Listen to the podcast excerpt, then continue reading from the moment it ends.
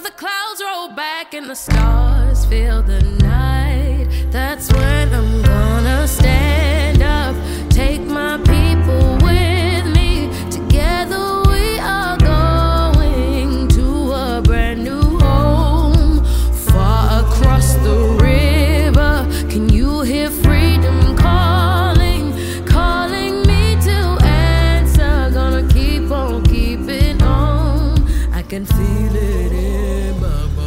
Hello, and welcome to the American Writers 100 Pages at a Time podcast. So, in this episode, I will continue my look at Black Reconstruction in America, uh, which I think last time I said it'll take six episodes, but I'm pretty sure now it's going to take seven because I actually went and got the physical book, which I had in my storage, and and just breaking it up. It's going to be seven episodes altogether, but this is number three of seven. Then we'll look at chapters uh, seven and eight um, looking forward and the transubstantiation of a poor white. Uh, now, this chapter six, seven, or sorry, seven, eight, and nine, I think in a way are really just getting us to where Du Bois wants us to be for the discussion of actually black reconstruction. Because uh, a reader who just looks at these chapters would say, yeah, I like the take. I mean, this is a, a, a vindication of, of much of, you know, Reconstruction history, um, but it's still white Reconstruction. It's still looking at what was done in Congress and in the presidency, and at that level, like the congressional radical Reconstruction period, the presidential Reconstruction. I guess we begin with that, uh, but we we of covered that in the last episode. Where we looked at looking backward, looking forward, then really covers the period of radical Reconstruction from the congressional level. But I think what Du Bois really wants to do in this book it's revealed like in chapter 10 to the end is talk about what black people actually did. Um, and that he begins his look at by looking at at south carolina.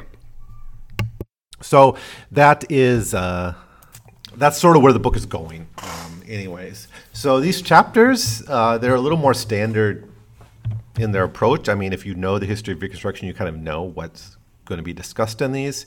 Um, he does have his unique, distinct perspective on it, though, especially where he's talking about labor and labor politics and capital, um, which really shows his Marxist influence and the influence of like the Great Depression. Because I think, in part, what Du Bois wants to do is not just say like uh, America could have come out of the Civil War era with a better deal for Black Americans, uh, you know, land reform or or more defense of civil rights, all that. We all know that. Obviously, this is a hinge point in American history.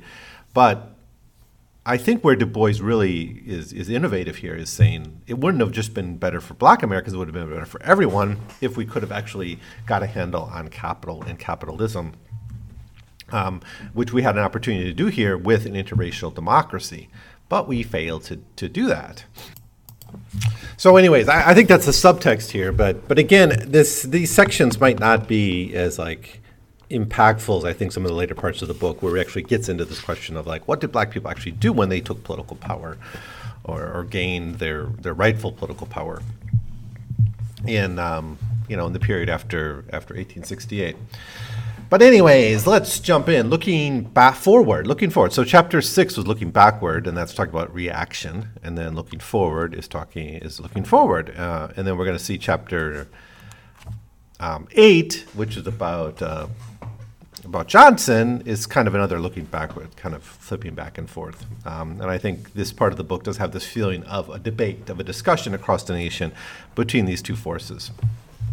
And this is how he begins. Every chapter here has a not a really an epigraph, but like a summary, um, which you can kind of just read the summaries and get the gist of the book. Uh, he says he says he writes how two theories of the future of America clashed and blended just after the Civil War. The one was abolition democracy based on freedom, intelligence, and power for all men, and the other was industry for private property, uh, private profit directed at an autocracy determined at any price to amass wealth and power. The uncompromising resistance of the South and the pressure of black folks made these two thoughts uneasy and temporary allies. So, to break this down in a way, um, abolition democracy, that's, that's the Sumner uh, Stevens perspective. It's like civil rights, land reform, uh, right. Maybe not land reform so much, but but certainly civil rights for black people. Then you have capital, and the, the capital itself is divided between northern capital and southern capital, but southern capital is kind of abolished because southern capital was in land in slaves. And they kept the land, but they lost the slaves, so south, the South lost most of its capital. So they're, they're more a reactionary vision of like, how can we reclaim a control over the labor force that can make this land that we own profitable? But northern capital here, which nationally is going to dominate in the Reconstruction era. If you read Richard Wright's uh, the the country or the nation for which it's whatever it's called, his the Oxford History uh, collection of American history for the Republic uh, for which it stands, or the Republic for which it stands. I think that's what it's called. Um, anyways, that I should have known that. It's like it's from the Pledge of Allegiance. Um, but it's uh, he's got a chapter there called like the Greater Reconstruction, which is kind of a step building off of this argument and argument of other new age, new wave Reconstruction historians to say it wasn't just about the South; it was about the whole nation. The future of the whole nation was in question, um, and democracies, you know, has t- tension with capital, which is naturally undemocratic, and certainly Du Bois thinks that, and you know, and I think that, and, and, and, of course the left in general sees the undemocratic aspect of that. But at the same time, in its opposition to white supremacy in the South, there was a space for an alliance between those uh, two. Um, and even a space for someone like Johnson is possibly in here too. And, and a lot of these two chapters is, is the tragedy of, of Andrew Johnson, who, uh, as a poor white, could find a, a virtue in in abolition democracy. Um, but it eventually came to blows against his hostility towards um, capital itself, and especially northern capital, and his his racial antagonism towards blacks. So there's always limits on how far he was willing to go with black civil rights, and there's a limit to how much he could stomach, you know, the repression of southern the South which he still was sort of affiliated with. He was, of course, a Southerner, at one time a slaveholder, but from the poor white class, where that's where I guess his emotional sympathies were at. Were at. Um, the first sentence, though, of this ch- chapter proper is a bit weird. A printer and a carpenter, a rail splitter and a tailor. Garrison, Christ, Lincoln, and Johnson were the tools of the greatest moral awakening America ever knew, chosen to challenge capital invested in the bodies of men and annul the private property of slavery. This done, two quite distinct but persistent undifferentiated visions of the future dominated the triumphant North after the war. One was the promulgation of Puritan ide- idealism, transformed by the frontier into a theory of universal democracy and now expressed by abolitionists like Wendell Phillips, students of civilization like Charles Sumner, and leaders of the common people like Thaddeus Stevens, together with some of the leaders of the New Labor movement. The other trend was entirely different and is confused with the democratic ideal because the two ideals lay confused in so many individual minds. This is the development of industry in America and the new industrial philosophy. So that first, like throwing in quite Christ into the first sentence here is a bit weird, but otherwise, this is a really um, kind of powerful summation of what he's trying to say. Um, now, ultimately, as his little introduction suggests, these are going to have an uneasy alliance of sorts in the radical Republicans. But who's going to challenge that ultimately? It seems who's going to challenge that is going to be blacks in the democracy. Once you have black people in the democratic view, they're going to challenge capital. Not just the capital that once owned them or, or the, themselves as capital, right? Not challenging the slavery itself, but challenging uh, another vision of private property, of, of capital over labor and so Du Bois is really even hinting at looking at the roots of like interracial democracy and things here in this book. It is uh, it is a theme, so it's worth kind of dwelling on these first pages to see what exactly he's trying to do. Um, for instance, he writes, "Capital accepted widespread suffrage as a fact forced on the world by revolution and the growing intelligence of the working class. But since the new industry called for intelligence in its workers, capitalists not only accepted universal suffrage, but early discovered that high wages in America made even higher profits possible. And that this high standard of living was itself a protection for capital, in that it made the more intelligent and best paid workers allies of capital, and left its ultimate dictatorship undisturbed. Nevertheless, industry took pains to protect itself wherever possible. It included illiterate foreign voters from the ballot and advocated a res- reservoir of non voting common laborers and stood ready at any time by difficult bribery or the use of its power to hire or discharge labor to manipulate the labor vote. And what you get this here is a sense that abolition is not going to be the fight. That, that fight's over. Abolition has been won. Where the fight's going to be is really over the vote and the franchise and who's going to get it. Um, and the two groups that need it the most are like those poor Southern whites and former slaves. And they're going to, you know, equipped with the vote, are going to be able to challenge this, you know, this, as Du Bois says here, undemocratic power of capital. And of course, this shouldn't surprise us. The first chapter of this book, the first chapters are literally called the black worker and the white worker. So he has in his mind uh, a very Marxian proletariat versus bourgeoisie kind of view of of American history. It's just slavery is the way black labor was organized at the time, but uh, the ultimate analysis of exploitation and democracy as a solution to that exploitation is, is, is relatively undisturbed by that unique factor of, of America's peculiar institution. So he jumps in then to the discussion of black suffrage, and that's going to dominate a lot of the, this chapter, the next chapter, and even chapter uh, chapter nine, which really gets us to the Fifteenth Amendment. So this is the narrative of the Fourteenth and Fifteenth Amendment, by and large, how we got those constitutional amendments and how Johnson resisted uh, the, the the more radical Republicans who wanted to to enforce civil rights, but um, civil rights, voting rights in itself is only the prelude to the real story, which is what did black people do with the vote, um, which is really he, where he wants to say. Because many, uh, of course, the heart of the Dunning School is voting rights, rights, power were taken from the people who deserved it, in their view. Elite Southerners, planter class, the wealthy, the property class of the South, and given to people who were undeserving of it, namely poor whites and particularly black voters. And then that's proven by the fact that they mismanaged their, their the democracy that they got. Uh, that's the Dunning School, and that's really where his focus is on.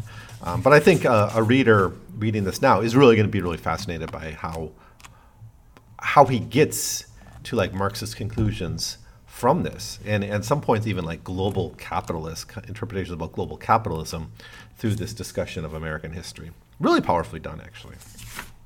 Um, so, uh, like the other chapters in this book, though, um, you know, a lot of this is long quotes of speeches and documents, primary sources. And, and again, I think the reason for this is I don't think it's just padding, because um, any of this could have been summarized.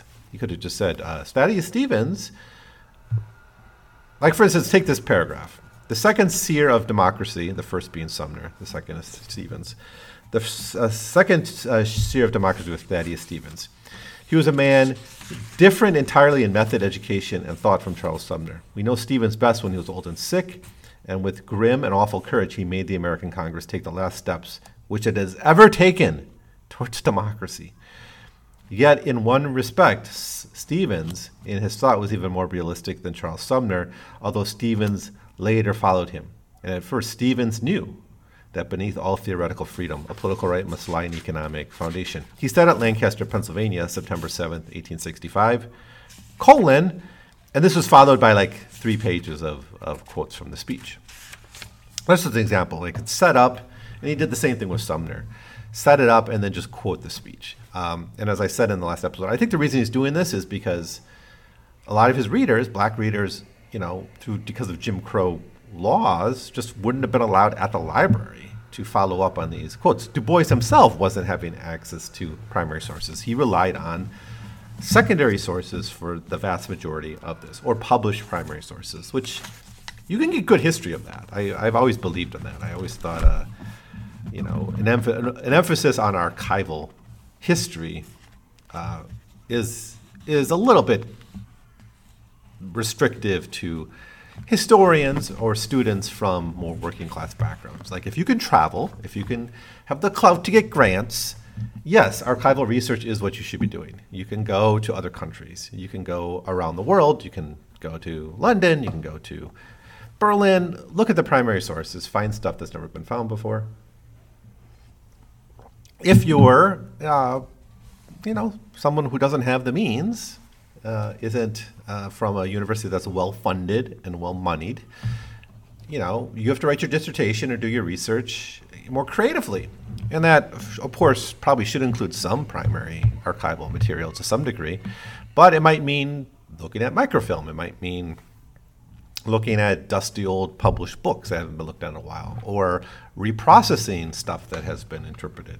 It's um, I think it's worthy to be done, and actually, I think it makes for more interesting history writing because it's it is more reflective and synthetic. I think that's funner to to kind of read and get your head around. When I I don't do a lot of like the same kind of academic reading I used to do. I still read a lot of history, but it's usually more broad. It's uh, more synthetic kind of historical accounts because you just kind of get more bang for your buck that way. Also, I'm kind of teaching at high school now, anyways, I don't want to get sidetracked here, but I, I think this is a good example of what you can do with uh, the sources available. Available, but he's conscious of his readers not having access to the sources, um, and so he quotes them. So this book does become almost a documentary history, um, which I wouldn't say a lost art. Library of America publishes a lot of documentary histories, but um, you know something I think we should praise a little bit more is like annotated primary source collections um, as you know, just where you where someone collects all the sources for you and you you have access to them, all in one book, all in one volume. Very very useful, especially in this time period when you know it was you didn't have digitized text, and if you couldn't get to a library, if you're in a rural area or if you're in a Jim Crow area and you couldn't get access to it, having it all in the book allows you to judge and evaluate the argument uh, without doing your own digging. It's not done as much. In fact, you're told not to do this. And when you go to graduate school, you're told don't quote for three pages a, a, a speech by Stevens, summarize it in your own words, and quote sparingly. Okay, fine, but you know, Du Bois went to Harvard, got his PhD from Harvard. Um, so he's breaking that rule here, but I think he's doing it for a good reason.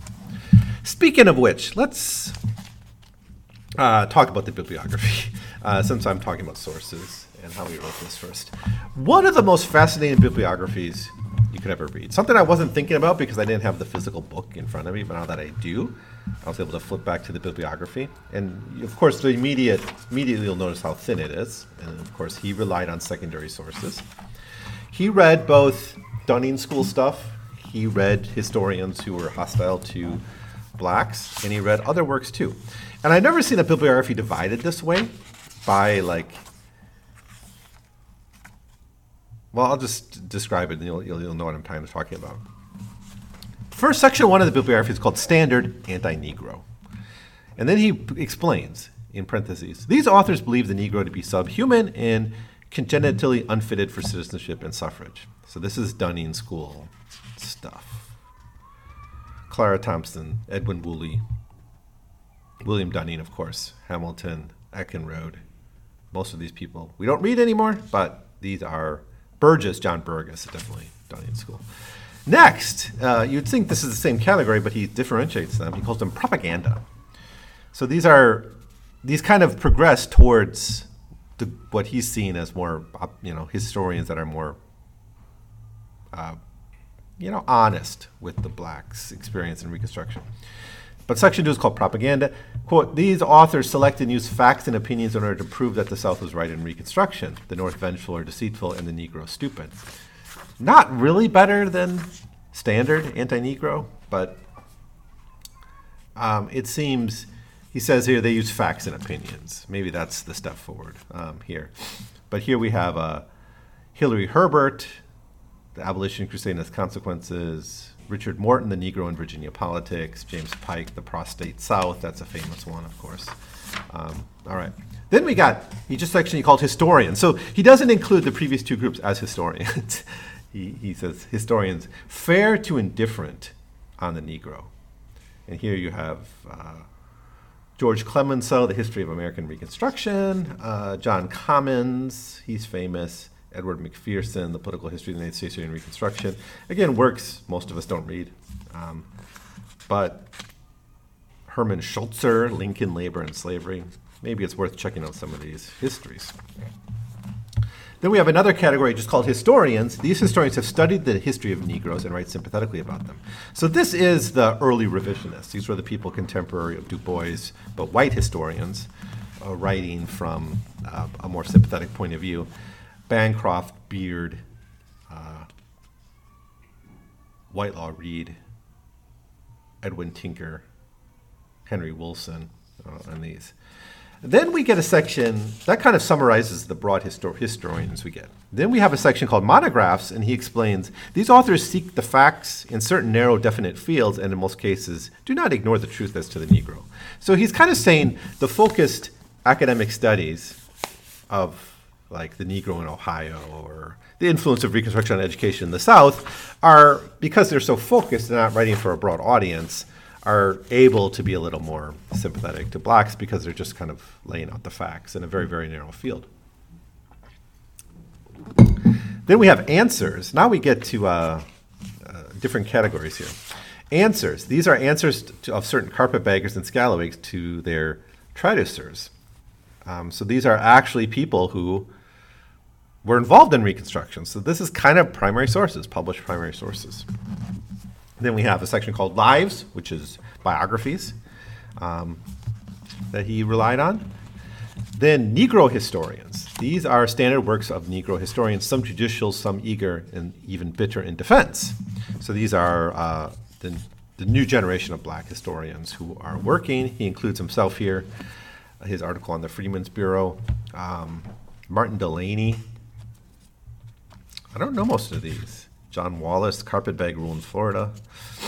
Charles Wesley, Negro Labor in, America, in, in the United States. George Washington Williams, History of the Negro Race in America from 1618 to 1880. So this is new generation of the first generation really of black history by black writers. Then we have unpublished theses. Only he only includes those by young Negro scholars here. He gives six examples of that. Then government reports and other reports. So he does get primary sources here. So to say this is based simply on secondary sources is a little not entirely accurate. He does have primary sources here. Um, and to say he just reads like the Dunning School, um, like I've heard some people say that he basically relies on the Dunning School historians, I think is also not really true because he's drawing from many things. But um, what he does with this small five page bibliography, I think is pretty amazing. Um, and he lays it all out for you, for you to judge. And I, and I like that approach. Okay, anyways, he goes through, back to the book itself, he goes through the text, uh, the arguments of different people for black suffrage and for democracy, essentially, in America. And he's always got this in mind of this contradiction in democracy, in that you end up empowering people who are um, poor and therefore going to be antagonistic towards the ruling class. Quote, democracy, that inevitable end of all governments, faces internal paradox. In all ages, the vast majority of men have been ignorant and poor, and any attempt to arm such classes with political power brings up the question can ignorance and poverty rule? If they try to rule their successes in the nature of things, must be halting and spasmodic, if not absolutely nil. And it must incur the criticism and raillery of the wise and the well to do. On the other hand, if the poor, unlettered toilers are given no political power, they are kept by exploitation and poverty and remain submerged unless rescued by revolution. End quote. So the argument being, you know, you're kind of doomed either way, I suppose. You might have to accept for a short period of time the rule of the ignorant to avoid the domination of the ruling classes. Or revolution. You just get revolution, which might be worse in a way. Um, and and I think almost in a way we I get the sense Du Bois is moving away from like the talented tenth stuff. Um, I know that's kind of sometimes unfairly overly associated with Du Bois because I think Du Bois. I, I couldn't find him talk about the talented tenth very often, um, and I've read a lot of his stuff, and he doesn't seem to say that much about the talented tenth. I think the talented tenth as a group uh, attached itself to Du Bois as one of their own, um, but I think Du Bois isn't as insistent on this. I think he does believe broadly, and he, and he always did believe broadly in black civil rights and equality and voting rights and all that stuff. Um, and that puts him actually in a better position to oppose people like Booker T. Washington for their equivocation on some of these issues. But what's really clear in this book is that he's saying no, like warts and all, you have to embrace them. I, even in like some of the stuff he wrote during the Harlem Renaissance, and certainly Alain Locke too, that we, we kind of have to present you know, if blacks are going to rise in, in, cultural prominence, it should be like a virtuous voice, not one that's self-critical too much or one that's too true in a way. like, I, I think there's a there was a fear of of being too honest in a way, uh, and if you show kind of ignorance, that's going to cloud the political goals of the time, right? But it really seems to me that he's moved beyond that. And maybe this is the influence of this Marxian philosophy on him. Um, but, anyways, um, what else do we have here? Um, yeah, he talks a lot about voting, the right, or the push for voting rights, but also he intertwines this discussion with the discussion of the rise of capital, new cheap immigrant labor coming in, uh, also being a question of like what's their place in in, a, in the expanded democracy. Um, and then here's where he fits in his conversation about the Freedmen's Bureau, which we, we know from The Souls of Black Folk was on Du Bois's mind quite a lot. He, he made one of early defenses of the Freedmen's Bureau in The Souls of Black Folk. If you remember that book, I talk, covered it in this podcast quite a while ago. But in that uh, section of the Souls of Black Folk, he does say like this was good labors. These, this was good work that was being done, and it was targeting the uplift of, of black people. Here he calls it the 12 labors of Hercules faced by the Freedmen's Bureau, um, which is immediate, like eliminate hunger, uh, transition black people to, to wage labor, establish hospitals, uh, basic education, open schools, uh, make sure black families got their pay, their back pay, and everything like that. So there's a list of these things, and, and he thinks this is pretty much all good. Whatever corruption there was, whatever issues there were in it, should not be the focus of our attention. We should focus on the good they were doing and the prosperity they potentially could have brought to it. Because he he's always got like uplift in the back of his mind, right? Um, and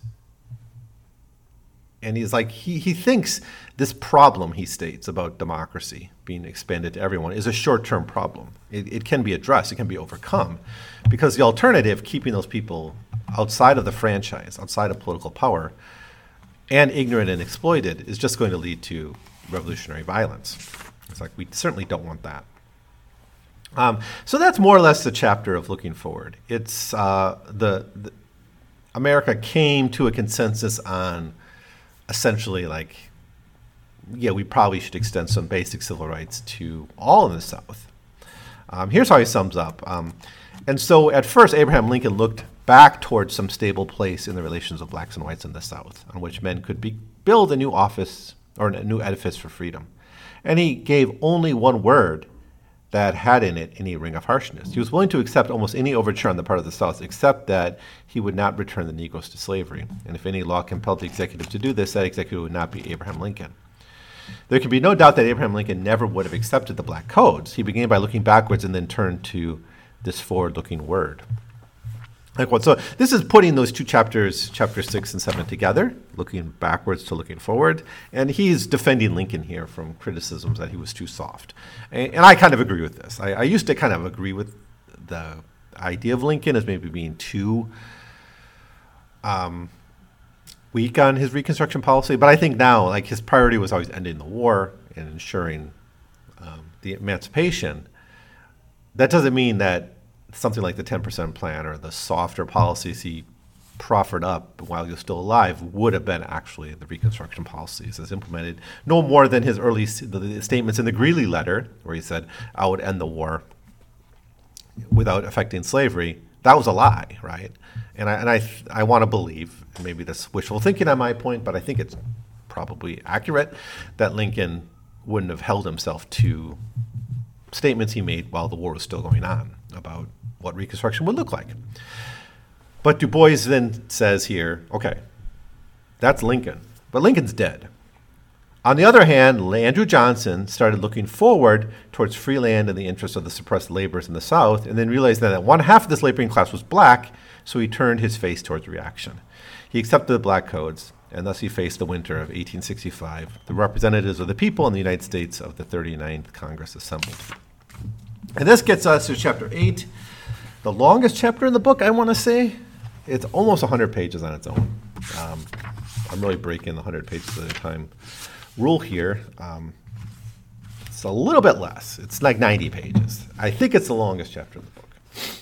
It's called The Transubstantiation of a Poor White. And here he just unpacks that sentence, or those few sentences. He just ends chapter 7 on by looking at how Andrew Johnson becomes president pushes for democracy in the South because he wants to help the poor whites, um, and then ends up being divided in his allegiances and f- is forced to ally with the Southern oligarchy and against votes for blacks because of his fear of the blacks themselves and of Northern monopoly. So this seed that was set in looking back forward, this in that chapter, that there was some ominous cloud over abolition democracy, and that was Northern capitalism. And that is going to taint Johnson. So Johnson ends up being a more tragic figure than maybe you normally think about him because he was, in a sense, so fearful of capitalism that he could only kind of look backward ultimately. We, we, we've been set up, this idea's been set up of looking forward or looking backward. And Du Bois here is actually being a good Marxist, saying looking forward does mean capitalism. Just like Marx says, you know, you have to kind of get through capitalism, feudalism, capitalism to socialism. You can't jump stages that easily. And the South had to go through capitalism before it could get, it couldn't jump from feudalism to some kind of socialism. Um, and so looking forward does mean embracing Northern capital to a certain degree. So, anyways, I'm debating how much of this to talk, how much of this chapter to to get into, because a lot of it is politics. A lot of it is actually policy issues. Um, but ultimately, we're told in the early chapters because he sets up his chapters always the same. He's, he kind of sets up his argument in the first few pages. He summarizes it very poetically at the end, usually with a literal poem cap off the chapter. And then the middle is just a lot of documentary, like a documentary history. Um, so he sets up here the dictatorship of capital was arising. It's like the, the, the Star, Star Wars crawl here. The new tremendous dictatorship of capital was arising. There was one way to curb and direct what promised to become the greatest plutocratic government world has ever known. That's what we get here. To accomplish this end, there should have been in the country and represented in Congress a union between the champions of universal suffrage and the rights of the freedmen, together with the leaders of labor. And the South, small landowners of the West, and logically the poor whites of the South. Against these would have arrayed the Northern industrial oligarchy, and eventually, when they were readmitted to Congress, the representatives of the former Southern oligarchy. That's the possibility. Of course, we don't get that. Why don't we get that? Why do we get a failure of democracy? Well, because the union of democratic forces never took place. the, the, the, the screen crawl is still going on. The old anti Negro labor rivalry between whites and black workers kept the labor elements after the war from ever uniting into a demand to increase labor power by Negro suffrage, etc. Now, at the center of this, as the chapter title tells us, is Andrew Johnson the poor white, who is transubstantiated from being an advocate of the poor to being a, a, a guardian of the oligarchy, the old Southern oligarchy, with their interests in land and in domination of, of the working class of the South. And it's racism and it's fear of Puritan ideal, uh, you know, Puritanism, New England Puritanism, is how Du Bois frames it, that puts him in that position. So he ends up being sort of a tragic figure. Not wholly sympathetic. I mean, he, you know, he wasn't, he's not some kind of Shakespearean tragic figure. You know, at times he's kind of presented that way, but maybe that's for dramatic effect for Du Bois. Um, but, you know, I think we should, shouldn't go that far in painting him as kind of a victim here. He, he obviously is a villain in this story because he stood against basic black civil rights. But nevertheless, I think it's something Du Bois is interested in. Um, for instance, here then was Andrew Johnson in 1865 Born in the bottom of society, and during his early life a radical defender of the poor, the landless, and the exploited. In the heyday of his early political career, he railed against land monopoly of the South, and after the Civil War wanted the land of the monopolists d- divided among peasant proprietors. Not, not blacks, peasant proprietors. Suddenly, by a weird magic of history, he becomes military dictator of a nation. He becomes a man by whom the greatest moral and economic revolution that ever took place in the United States, and perhaps in modern times, was to be put into effect he becomes the real emancipator of 4 million black slaves who have suffered more than anything to have experienced in their early days. They had no land. They had not even owned their own bodies, nor their clothes, nor their tools. They had been exploited down to the ownership of their own families. They had been poor by law and ignorant by force. What more splendid opportunity could the champion of labor and exploited have to start a nation towards freedom? Like what? So there is a tragedy here in a way, at least the way Du Bois wants to present it. And maybe again that's for the drama of of the text because it is a good story in a way. I just I don't know. I'm I, I still kind of don't want to be that nice to to Johnson to make him even a tragic figure. It's much easier to just see him as a force as as kind of the bad guy of Reconstruction, right? Um, which of course is how the radical Republicans end up seeing him. But I don't know. Maybe, maybe there's something to Du Bois's elevation of Johnson to to tragedy. Because ultimately, he does end up on the wrong side of history. He turns his back on Stevens and Sumner and the voices of of democracy. Now, who's not in this conversation? It's the blacks aren't yet in the conversation, right? Because it's not until they get suffrage, it's not until they get the political rights, which is going to be in the 14th Amendment, partially, but really the 15th Amendment, as we'll see in the next chapter. In the next episode, we'll talk about this a little bit. Um, but that opens up the possibilities of, of what are blacks going to do with this political power.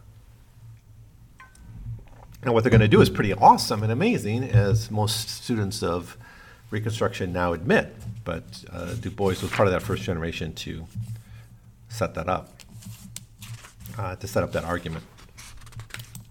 So, uh, and again, very long chapter, um, hard to hard to kind of summarize and talk about. But I think one interesting thing here he does get to is why uh, why Southerners maybe feared Black Power more than Northerners did.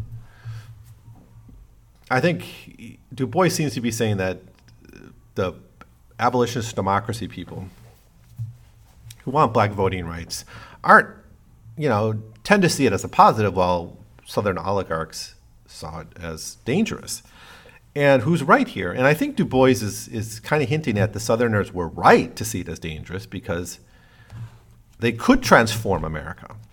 And in fact, they, they did.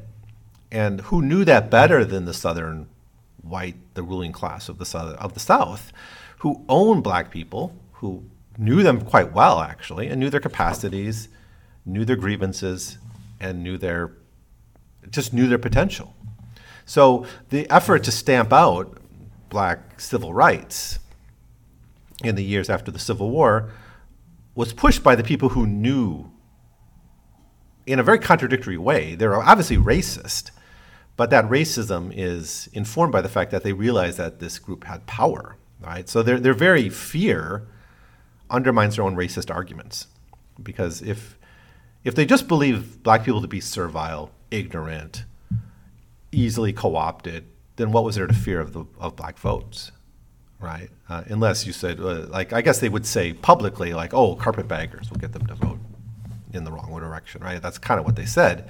But I think Du Bois is hinting at there was a greater fear here of their potentialities to be a real force in, in, in political life in the South. And that's what they were afraid of more than, more than the carpetbaggers themselves manipulating black voters. So that's, uh, and that might be where, where Johnson falls in as well. And that's kind of how the chapter ends, too. He, he says the transubstantiation of Andrew Johnson was complete. He had begun as a champion of the poor labor, demanding that the land monopoly of the Southern oligarchy be broken up so as to give access to the soil south and west to the free labor. He had demanded the punishment of those Southerners who, by slavery and war, had made such an economic program impossible. Suddenly thrust into the extravagant idea of punishment, but he dropped his demand for dividing up plantations when he realized that the Negroes would largely be beneficiaries. Because he could not conceive of Negroes as men, he refused to ex- advocate universal democracy, on which, in his young manhood, he had been the fiercest advocate and made a strong alliance with those who would restore slavery under another name. This, how we come to terms with Southern racism, I think, is at, the heart of this. He's saying here, Andrew Johnson could not conceive of them as men. And certainly many Southerners fell into that. Him being a poor white, maybe he's more keen to that. I'm more interested in this idea of the oligarchs seeing, being able to kind of see through their own racial, their racially tinted glasses and say, okay, n- people who aren't men, as we understand men, voting is kind of scary. But people we hate who are our political enemies voting, who are men, is super scary, right? Because that, that's the fear is more in what in them being having power than them having the vote itself, right? So, anyways, I, I think there's a, a, a kind of a conversation being had here. Uh, maybe in Du Bois, or maybe more importantly, between the oligarchs and people like Johnson, who are, you know, poor whites and more just straight up racist um, than the planters who, who saw black people as a resource and therefore a potential threat to them, not just as a, as a danger to them, right? Because that's, that's the heart of the division, right? Because planters always relied on black people for their wealth and power. And that's why they said we can't have them read. If they start reading, they're going to be dangerous to us. We can't have them vote because they'll be dangerous to us. And then you had the poor whites who saw black people as a, as a threat to their own livelihood, right? They hated the planter class in part because, not because they loved black people, but because they, you know, they saw the economic domination of the planter class as undermining them. But, you know, it's kind of like the free soil ideology, right? We want the West for whites, not for free blacks. Right? We're against slavery because we don't want blacks in the West. We'd rather have that land for for us. Um, anyways, that's there. Now, also in this chapter is the whole conversation of the Fourteenth Amendment. Um, and, and Johnson's opposition to it and the eventual passage of it, and of course, just to review its significance in this story, is the 14th Amendment grants equality of civil rights um, that's part. Second, it doesn't grant the right to vote. It just says if if people can vote, if a group population of men, of course, vote, franchise is still restricted to men, can't vote, that will. Re- so the three fifths compromise is taken away first of all, but then it says we will take away full representation, not just two fifths of representation. We'll take away full representation for each voter that doesn't have the right to vote. So if you don't give the right to vote to black people, and you're South Carolina, which is a black majority, you're going to lose half your seats in Congress.